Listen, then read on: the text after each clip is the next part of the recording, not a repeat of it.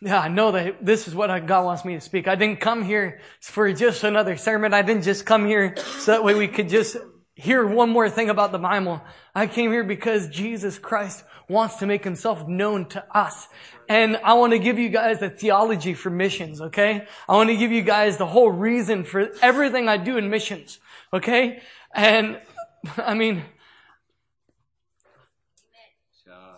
I used to want every church in the world to be involved in missions. But then I realized that not every church in the world should be involved with missions. I know that God wants to revive churches to his, to, to, to the person of Jesus Christ, to the character and the nature of God, and to the presence of the power of the Holy Spirit. A healthy church does missions. Okay? An unhealthy church stops doing missions because they have no, no motivation by which they can do missions. Okay? And so I, when, I, when, okay, on Monday night, I felt like this is the message that God wanted me to speak. And as we were singing, Oh, how he loves us. And as we were, as we were singing, I just felt not that, not that, um, I sensed in that room that people were united in their minds and their hearts to do that which God wanted them to do. you, you know, God, God came at the Tower of Babel to author confusion, okay? he came at the Tower of Babel to stop the people from doing what they were going to do. Why? Because he says, if these people are united, there is nothing that can stop them.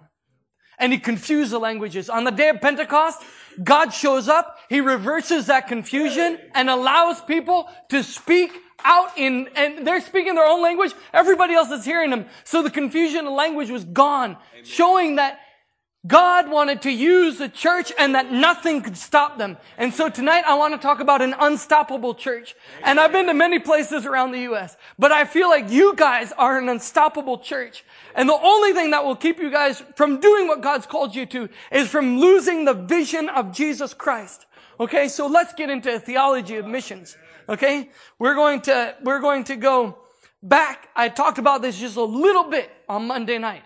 Daniel 7, 13 through 14. And I'm going to be reading from the New Living Translation. I like New Living ESV, but they're going to throw up, I think, um, I think we're going to throw up NIV up there. So if I see something different, I'll let, I'll, let you know. Anyways, so, um, Daniel 7, 13 through 14. It says, As my vision continued that night, I saw someone like the Son of Man coming with the clouds of heaven. He approached the ancient one and was led into his presence. He was given authority, honor, and sovereignty over all the nations of the world so that people of every race and nation and language would obey him. His rule is eternal. It will never end. His kingdom will never be destroyed. Okay. In these, in this passage, okay, these verses are the very reason I do missions. Okay? I am joining in with what God is doing. I am connecting to my Savior and my Lord and helping Him to establish the kingdom that has been foretold from the beginning of time that it would happen. Amen. I am an ambassador, an apostle. I am one sent with the Great Commission. Okay?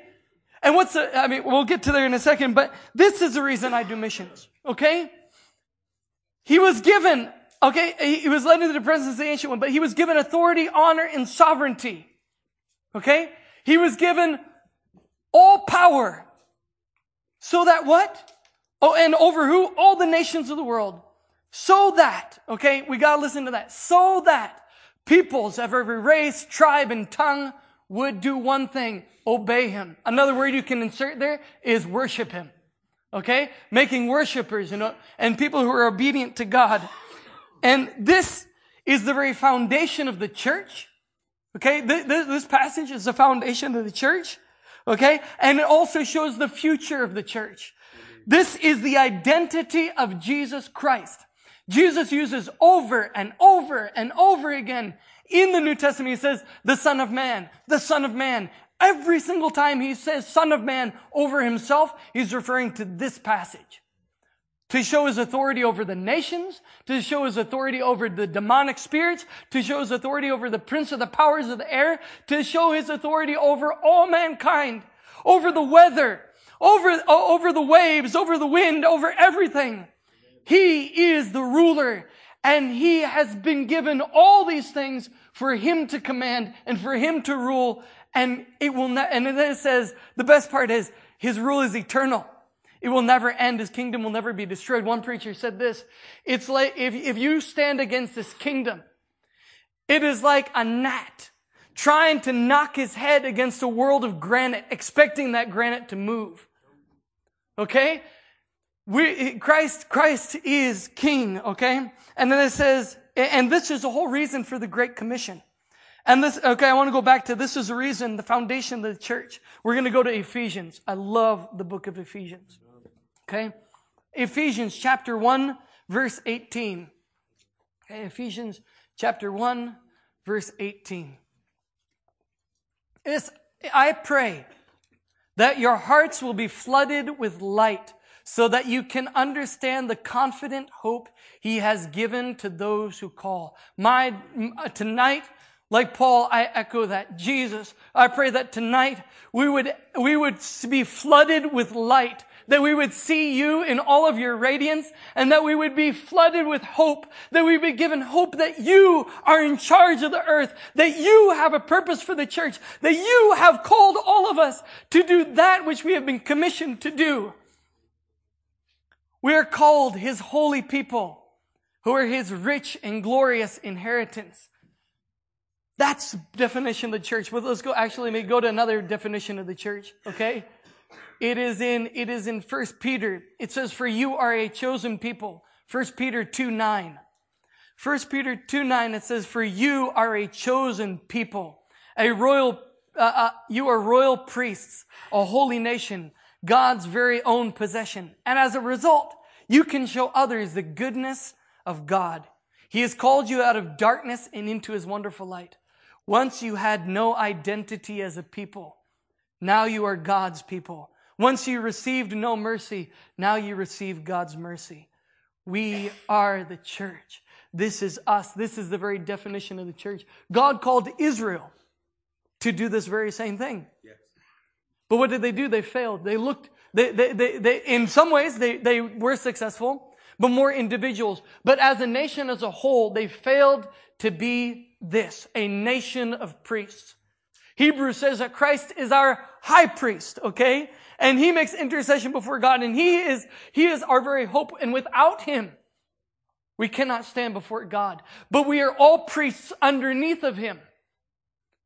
We are like, he's Melchizedek, okay? He, and we are a nation of priests serving underneath of Christ. Amen. So going back to Ephesians chapter 1, verse 19, it says, I pray that you will understand. At 1, 8, and 119, I also pray that you will understand this incredible greatness of God's power for us who believe him. This is the same power that raised Christ from the dead and seated him in the place of honor at God's right hand. Where? In the heavenly realms. What is he referring to? He's referring to Daniel 17, 7, 13 through 14. Did you hear that?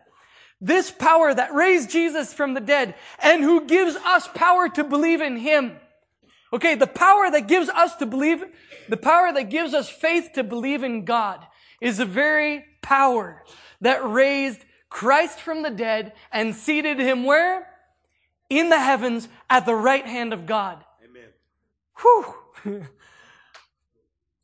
now he is far above any ruler or authority or power, okay, or leader or anything else. Not only in this world, but in the world to come. God has put all things under what? His authority, okay, under the authority of Christ and has made him head over all things. Now catch this. Catch this. Are you ready? He's made him head over all things for the benefit of who? The church. For us. Okay, this, oh my gosh, this makes me so excited. Okay? And the church is his body. It is made full and complete by Christ who fills all things everywhere with himself. All things meaning all his saints. He fills us. God is incredible. Christ rose from the dead. Okay. We have resurrection power. Have you, have you ever, have you ever studied in science class? or ever watched Nat Geo or, or, or Discovery Channel and ever watched something or heard something or been taught something about a black hole? A black hole is, a black hole is incredible. They say it's probably no bigger than the, than the size of this bottle cap. Than the size of this bottle cap. But it is so powerful that it sucks planets, stars, and everything that gets in within, within its gravitational pull. It brings it into it. It is not the size of something that determines its power or value or worth or incredible vast greatness or its density or anything else. It is the substance by which it is made. Christ Jesus is so powerful. It says, it, it, it, hold up. Christ is so powerful that he that is in you is greater than he that is in the world. Okay? And you might not, it might seem that the world is so powerful, but the world is like an inflated balloon. It has no substance. It has no power, but Christ is like a rock, a powerful, solid rock. And whatever touches that solid rock will burst if it is not filled with substance. And Satan puffs himself up to make him seem like he's full of substance, but he is not. Okay, and I'm going to go on. Okay, now, by the same authority, by the same power, okay? It says, He has put all things under the authority of Christ and has made him head over all things. Okay? Now, when Jesus Christ gives a great commission, how does he start? He says, I have been given all what? Authority in heaven and on earth. Therefore, okay, because of my authority, because of who I am, go and make disciples. Yes. Go and make disciples. The reason we go out and do missionary work is not because people are dying and going to hell. The reason we go out and do missionary work is not because little children are dying from malnutrition. The reason we do not, we go out into the earth is not because of one reason or another. It's not to bring people happiness. If we were out to go out and bring people happiness, that's the definition of humanism. We are not missionaries of humanism or humanistic ideologies or philosophies. We are missionaries of God. And we are to go out there to make disciples of Christ. Because in making disciples of Christ, we bring freedom to captives and we bring people who were dead back to life. We bring the power of God to crush sin in people's life and to lead people into all righteousness. Therefore, go and make disciples all the nations, baptizing them in the name of the Father, the Son, and the Holy Spirit. Teach these new disciples to do what? He's been given all authority over all the nations of the earth, so that what? They might obey him, worship him. And he says, teach them, teach these new disciples to obey, to obey all the commands I have given you, not just to teach, but to teach people obedience, to teach people what it means to follow Christ all the time at an instant. Amen. Not waiting, not waiting to go bury our fathers, not waiting to, we're not waiting to get all the things in our life in order and put together, but to follow him at the drop of a hat. Amen. When he speaks, we answer, we follow. Amen. Why was the Samaritan woman one of the best evangelists that's ever lived? She wasn't Billy Graham. She didn't have a reputation. She didn't, I mean, she didn't have a good reputation. Okay? She had a reputation amongst the people. But what made her an evangelist, what made her a missionary was instant obedience. I talked last night, uh, uh, on Monday night about Elihu. What did he do? He was simply obedient to God. When he felt the spirit of God stirring up inside of him, he spoke. And what are we to do? We are to go and obey all the, everything Christ has taught us. Be sure of this, okay? I am with you. What did you just say earlier? I am with you. I am with you.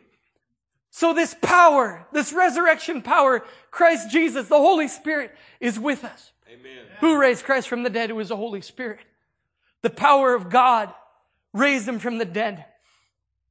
I am with you even to the end of the age. Now I want to go a little bit further in Ephesians, okay? In the book of Ephesians. What is incredible, okay? This, this, uh, go to chapter 3. Chapter 3, verse 7. No, verse 10. Verse 10.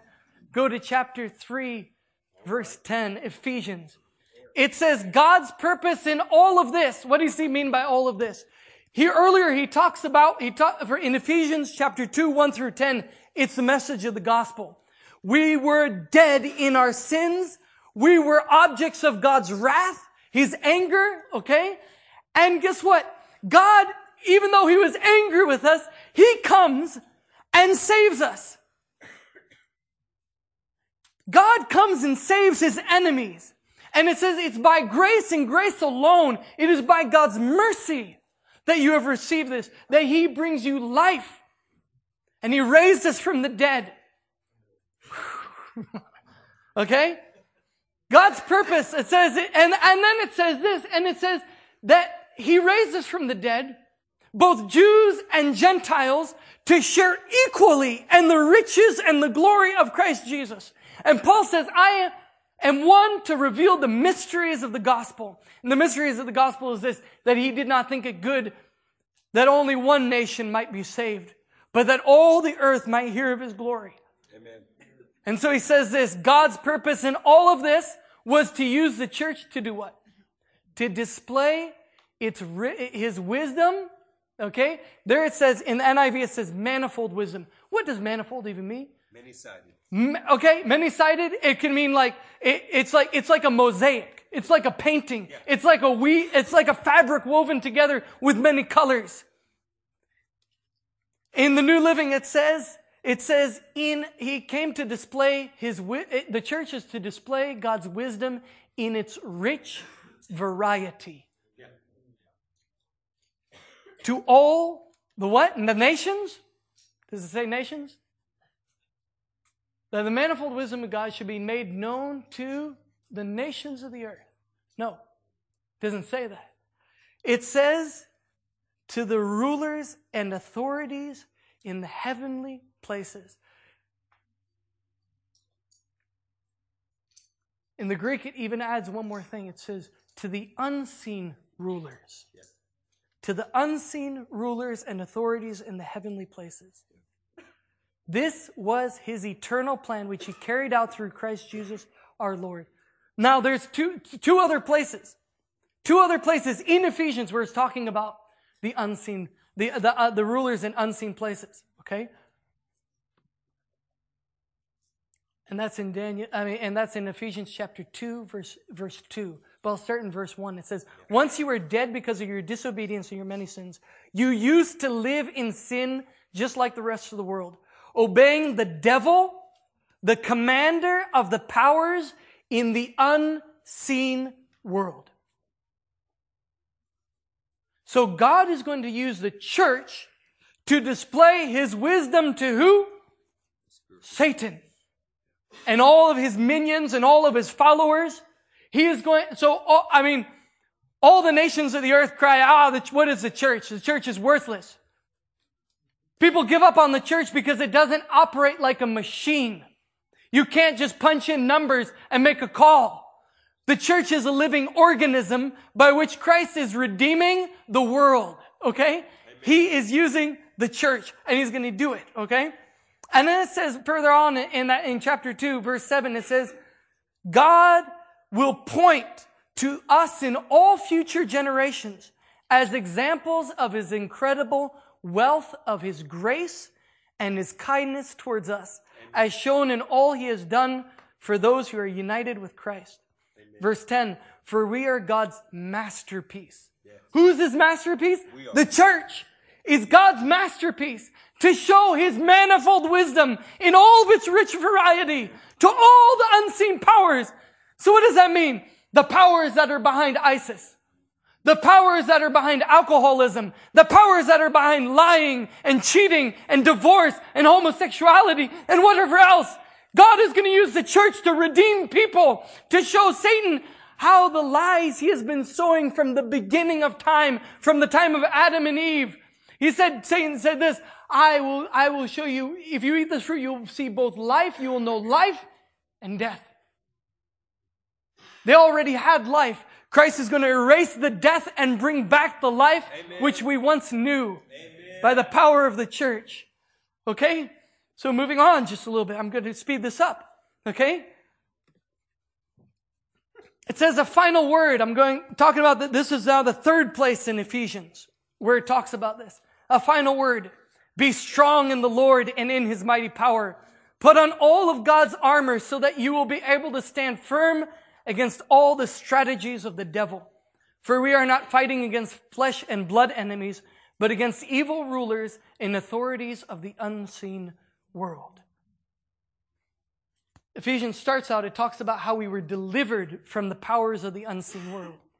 It then talks about how those who are delivered become the church, and the church will display God's wisdom, His freedom, His resurrection power to those unseen, to the unseen, to the rulers in the unseen world. And then it says, thirdly, be on guard. Because once we are not just delivered from it, but we're in battle against it till the day that we die. Many Christians, we, we, we don't realize we are in a spiritual battle for our minds, for our souls, for our nation, for our church, for our brothers and our sisters. We are at war. And Satan, once we, once he has lost control of us, once he, once we have entered into the kingdom of God, you know what he tries to do? He tries to emasculate our ability to reproduce the kingdom of God in other people. By what? Destroying our testimony, destroying who we are as a church by causing infighting and disunity and quarrels. Satan is trying to destroy the church. And Paul says, yes, you've been delivered. Yes, God is going to use you to display his wisdom, but be on guard. You know who had to be on guard? Okay, it says, therefore, put on every piece of God's armor so you'll be able to resist the enemy in the times of evil. Then after the battle, you will be standing firm. Okay, I want to I want to go. Christ is our example, right? Christ is our leader. Christ is who we are to look to. I love examples. I love what Christ does in Matthew chapter 4. I'm sorry I'm going around here and there, but I'm bringing it all together. That's okay? All a voice from heaven. Okay, no, hold on. Let me go further back. Matthew chapter 3, verse 16. Okay? I love this. I love this. I love this. And I never noticed this before, but it is so good. Okay? I never noticed this before about a year ago and I caught it and I was like, wow. It says, as Jesus came up out of the water, this is at his baptism, the heavens were opened and, the, and he saw the Spirit of God descending like a dove and settling on him. And a voice from heaven said, this is my dearly loved son who brings me great joy. Now, just a few verses on, but in the scriptures, 40 days on, Jesus has been in the desert. He's weak. He's weary. He might be starting to be forgetting that day he was baptized. That day the voice from heaven called down to him and spoke to him. And it says Jesus was led by the Spirit into the wilderness to be tempted there by the devil. For 40 days and 40 nights he fasted and became very hungry. During that time, the devil came and said to him, If you are the Son of God. I want you to catch that little word, if. He wanted him to perform a miracle based on insecurity, based on doubt in who he was.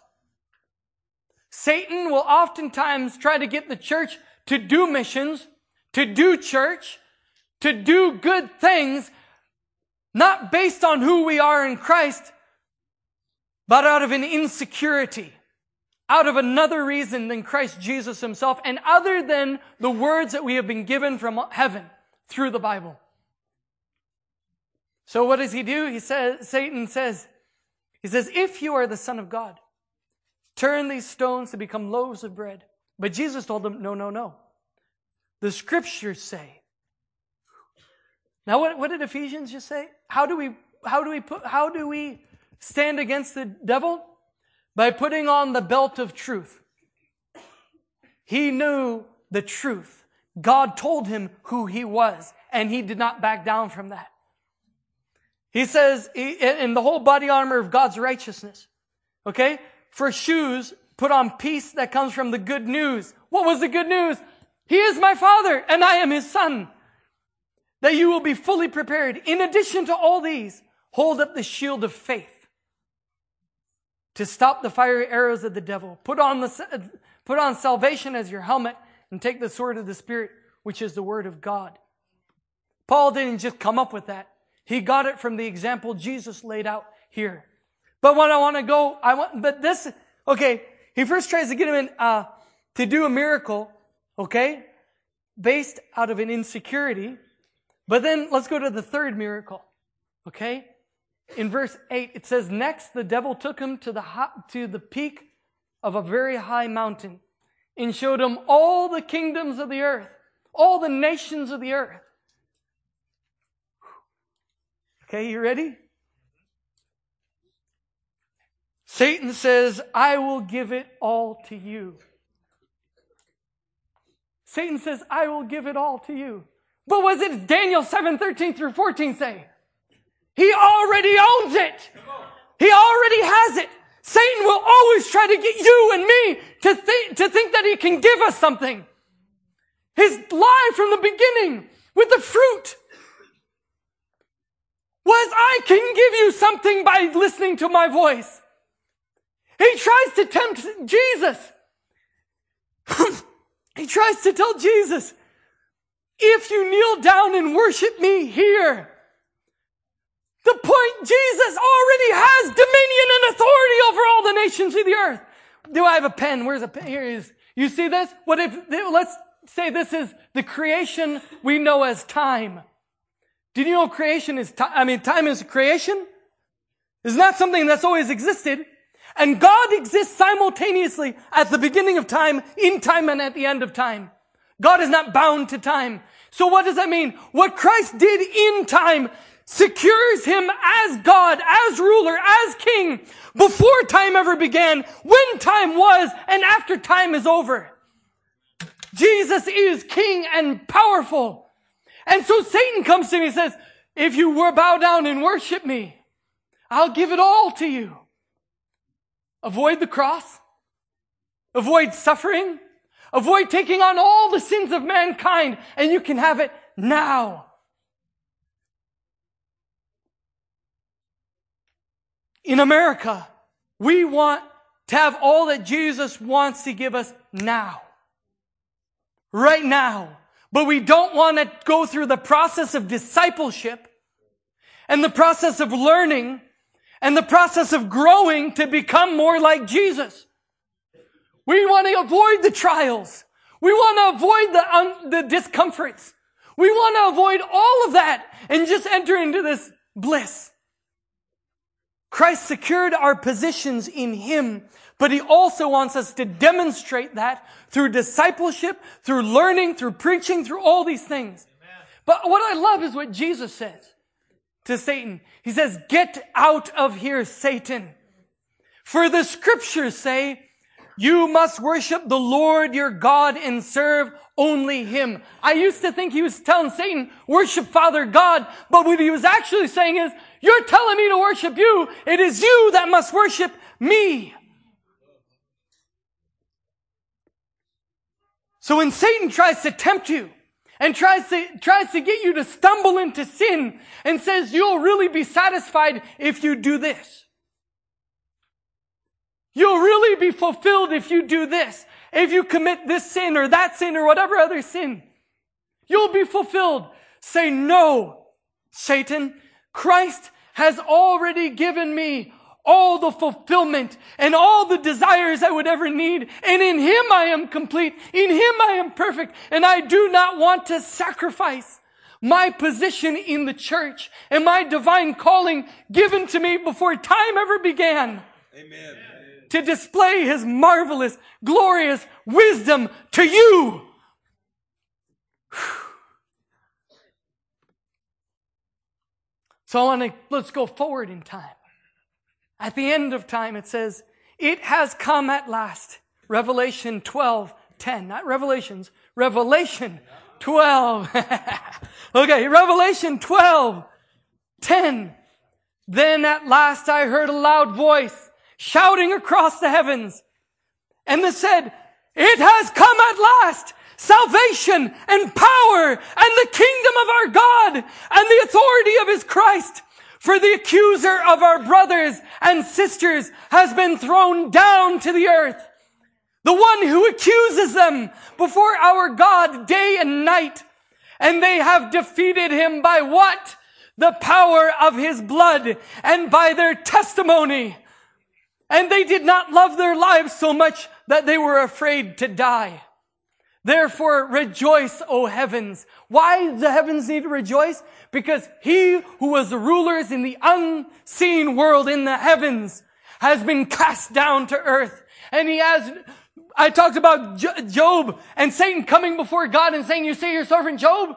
You see how awful he is? You see how he's, and, and, and God's like, do you see him? And he's like, well, the reason, this is the reason. He won't be able to give any excuses for why we serve Christ. He'll be cast down to earth.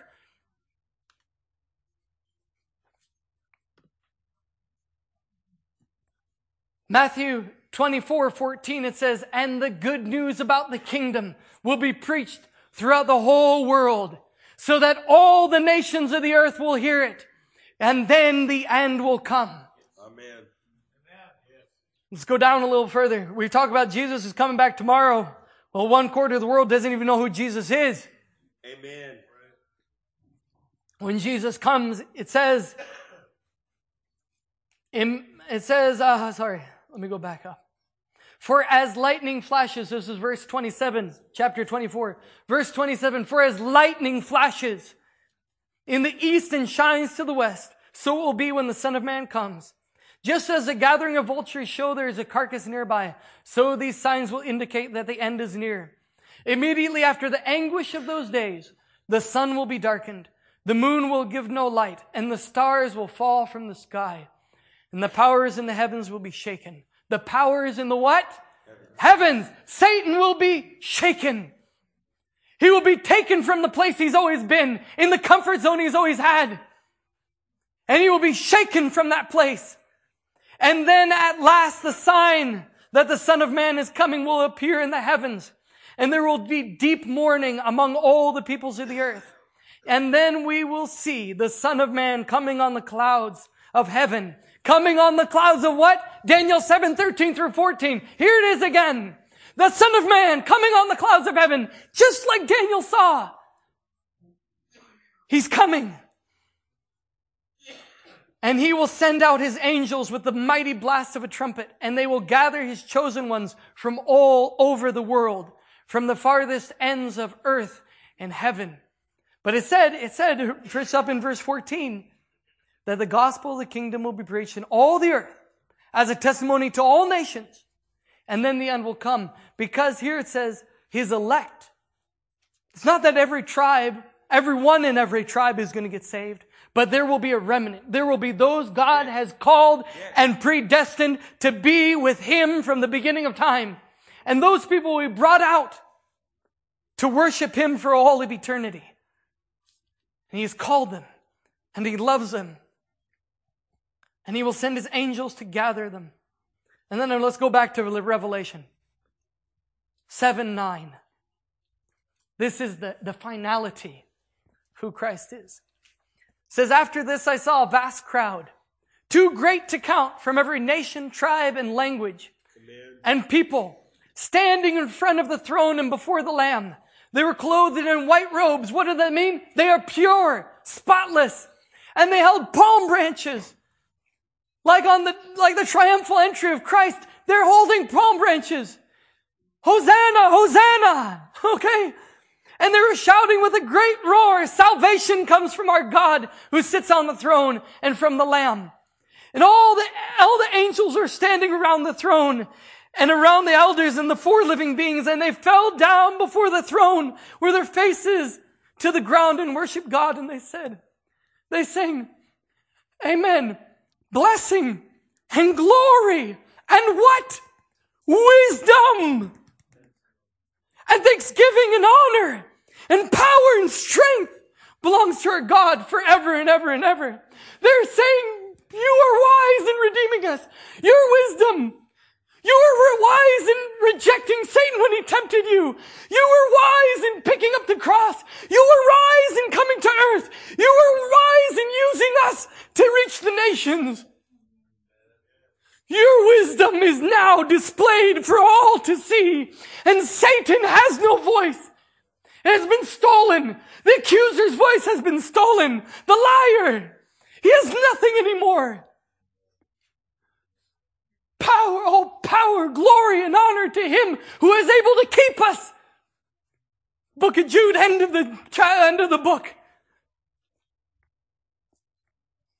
Let me go there. Let me go there. We're going to go there.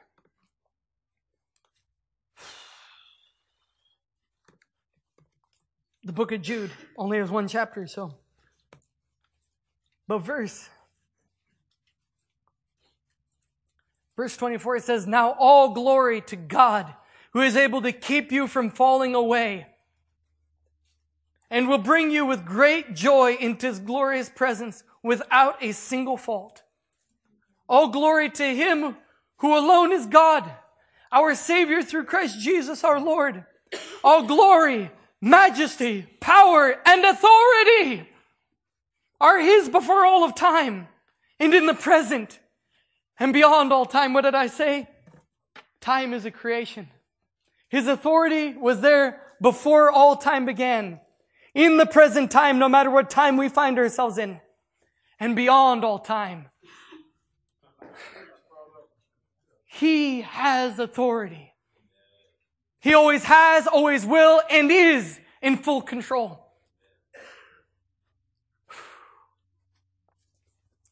And the amazing thing is that He wants to use you and me. Amen. From the beginning of time, God has wanted to redeem the earth. When Adam and Eve fell, He's been working to redeem the earth.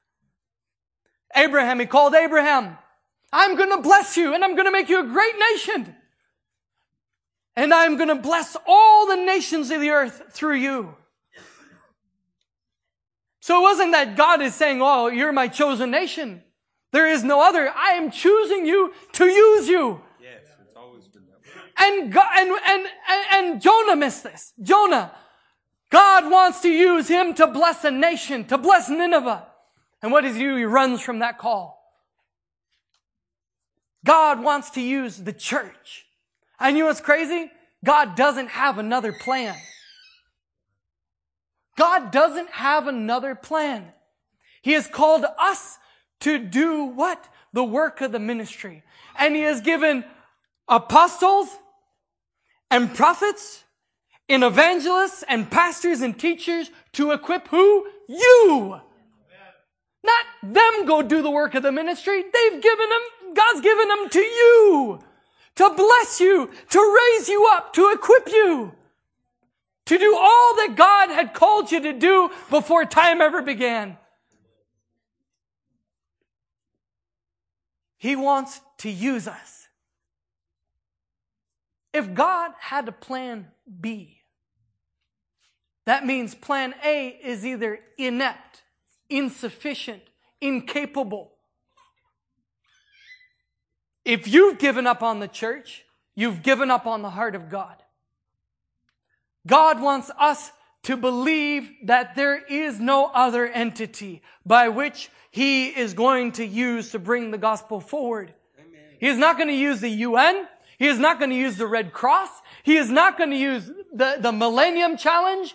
Thank you, Bill Gates. You're building roads in Tanzania, and I appreciate that. But he is not going to use Bill Gates to reach the world. He is using us, you and me.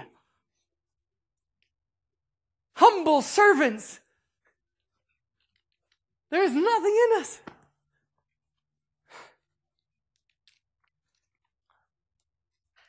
And somehow, some way, this guy who has all authority, honor, and power, and dominion over all the nations of the earth decides to call all of us his bride.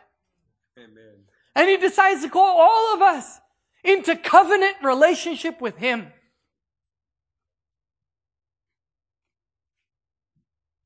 There's commitment, promise.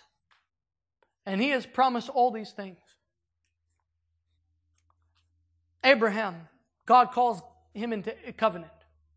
And we are children of Abraham because of our faith in Christ Jesus. He calls Abraham to make a covenant with him. And he tells Abraham, cut up a bull, divide it into 10 pieces, and make an avenue by which I can pass.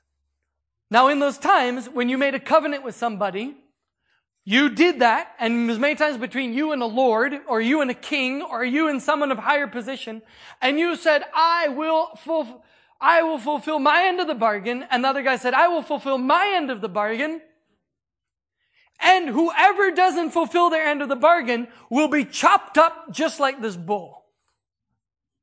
And so what does God do? He tells Abraham, cut up the bull. And then does he ask Abraham to go through it? But who goes through it? God.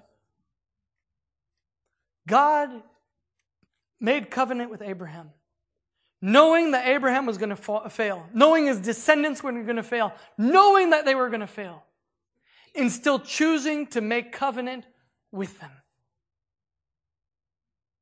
And what does it mean? When they failed, who got cut up? Who got crucified? Son of God. He made covenant with us even though we couldn't fulfill our end of the bargain. Talked about utilitarian Christianity. God doesn't just woo us and use us because he wants to simply get something done. He's calling a church to become like he is so that way we can be Jesus to those who don't even know him. Amen. And we, and it's him who gives us the power to do that.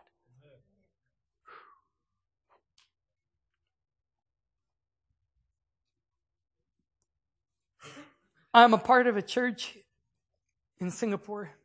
And before I, you know, honestly, before I got connected with the church in Singapore, I often used churches. How do, what do I mean by that? I used them to do missions. But I had no love for the church. But since becoming connected with the church in Singapore, I realized how absolutely incredible God works through the church.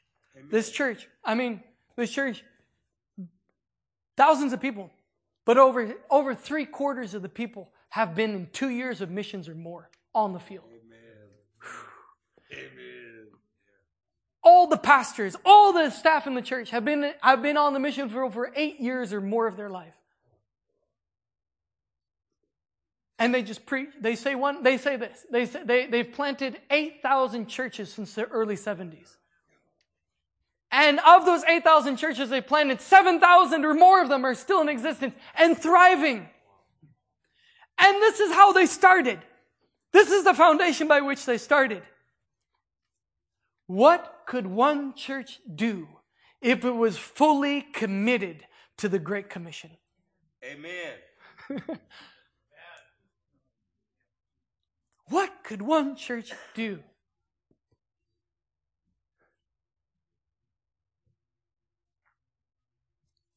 And I don't go to, I don't say this. I've never said this to another church before.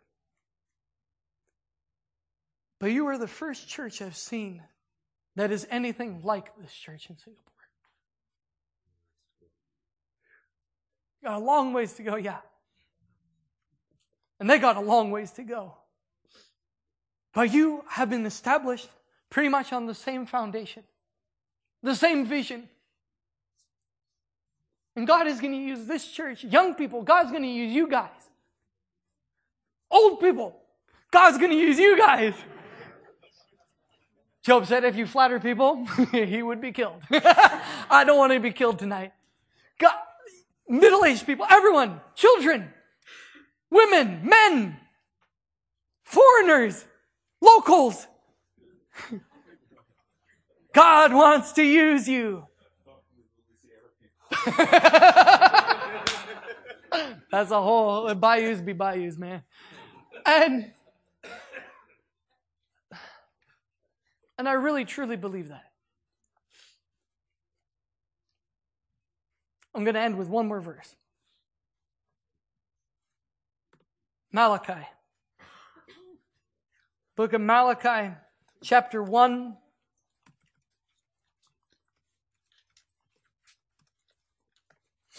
Verse 11.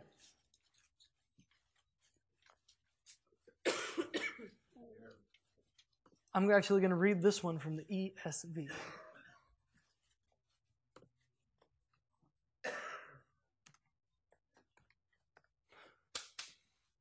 For from the rising of the sun to its setting, my name will be great among the nations. And in every place, incense will be offered to my name and a pure offering. For my name will be great among the nations, says the Lord of hosts. If you grab a hold of what I taught you tonight, no matter how much decadence, no matter how much evil, no matter how much darkness you see in the world, you can stand in this one fact God's name will be made great in all the earth. And if Malachi could say it at the time when he said it, if you know anything about the book of Malachi, he spoke when there was a small remnant who lost all passion for God. And yet he still says God's name will be made great in all the earth. How much more should we say that now?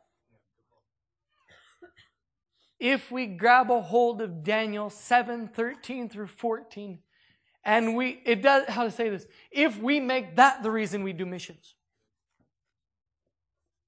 no matter what opposition, no matter what comes against us, no matter what happens to us, we will not be offended by the people we are going to try to reach because it wasn't about them in the first place. It was about Jesus Christ. Amen. But if people are the main reason, just simply people for the sake of people, and you're just like, I, you, you have this false presumption that when I go to those people, they're just going to welcome me with open arms and be like, we've been waiting for you forever. That is such a false idea. They don't want to change. They don't want you to come. They are comfortable where they're at. Jesus said to his brothers, you can go to Jerusalem anytime you want, but I cannot. Because I point out to the people their sins. I make light. When it says dark, people hate him because he is the light and they prefer to stay in darkness. But when you go to these people and they live in darkness and reject what you have to say, first time, second time, third time, one time, uh, uh, uh, uh, no, I'm joking.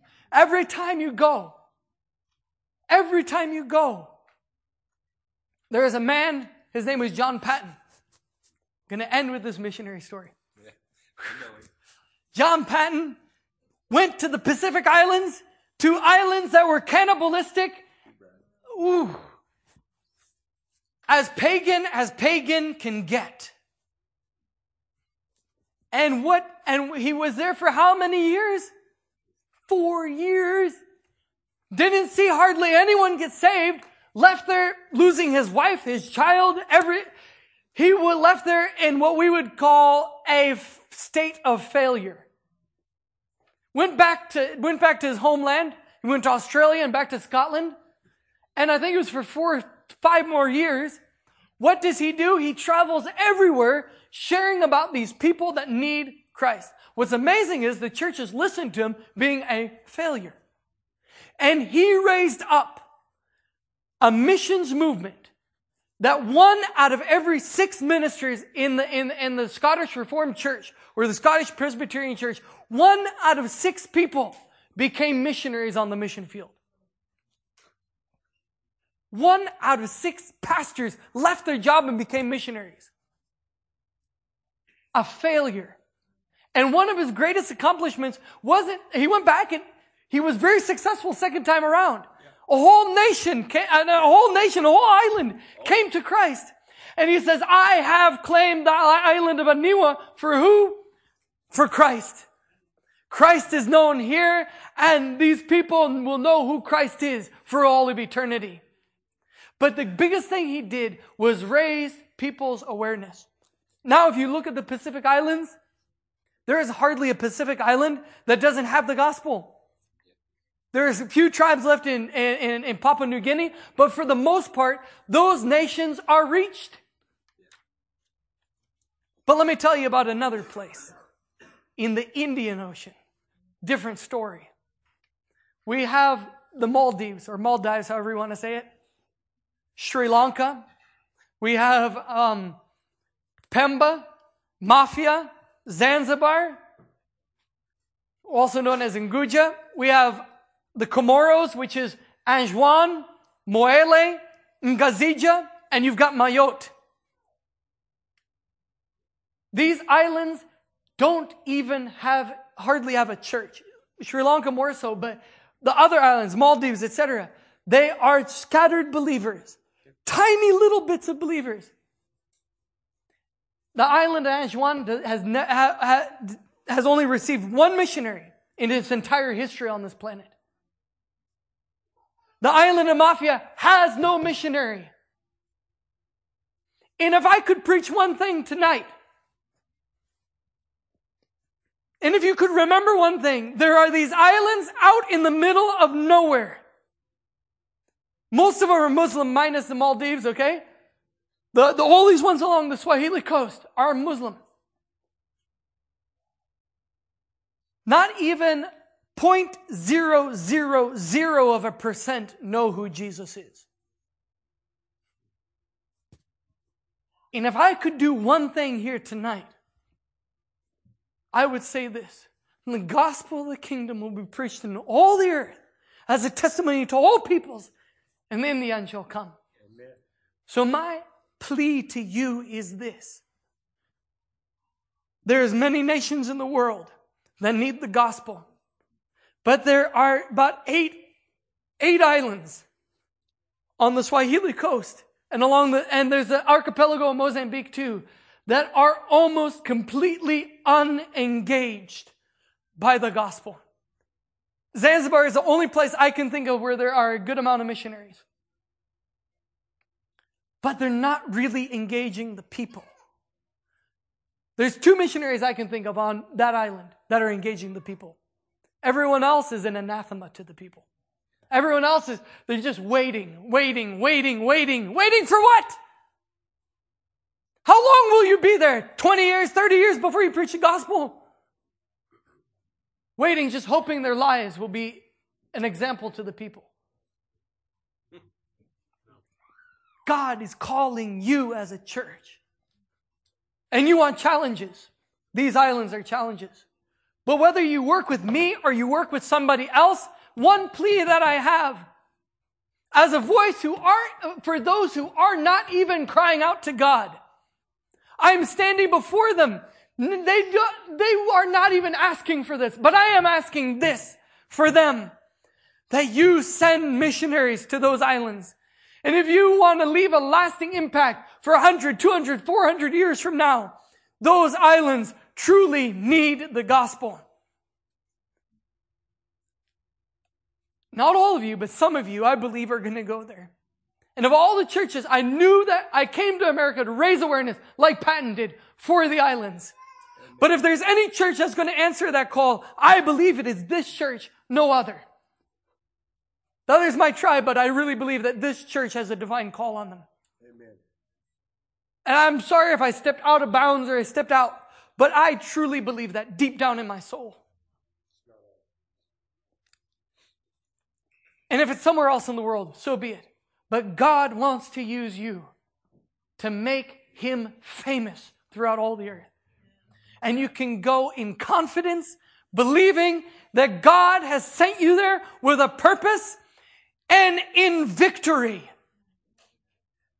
God's name, the kingdom of God is advancing with us or without us. And he wants us to join him in what he is doing. So stand up.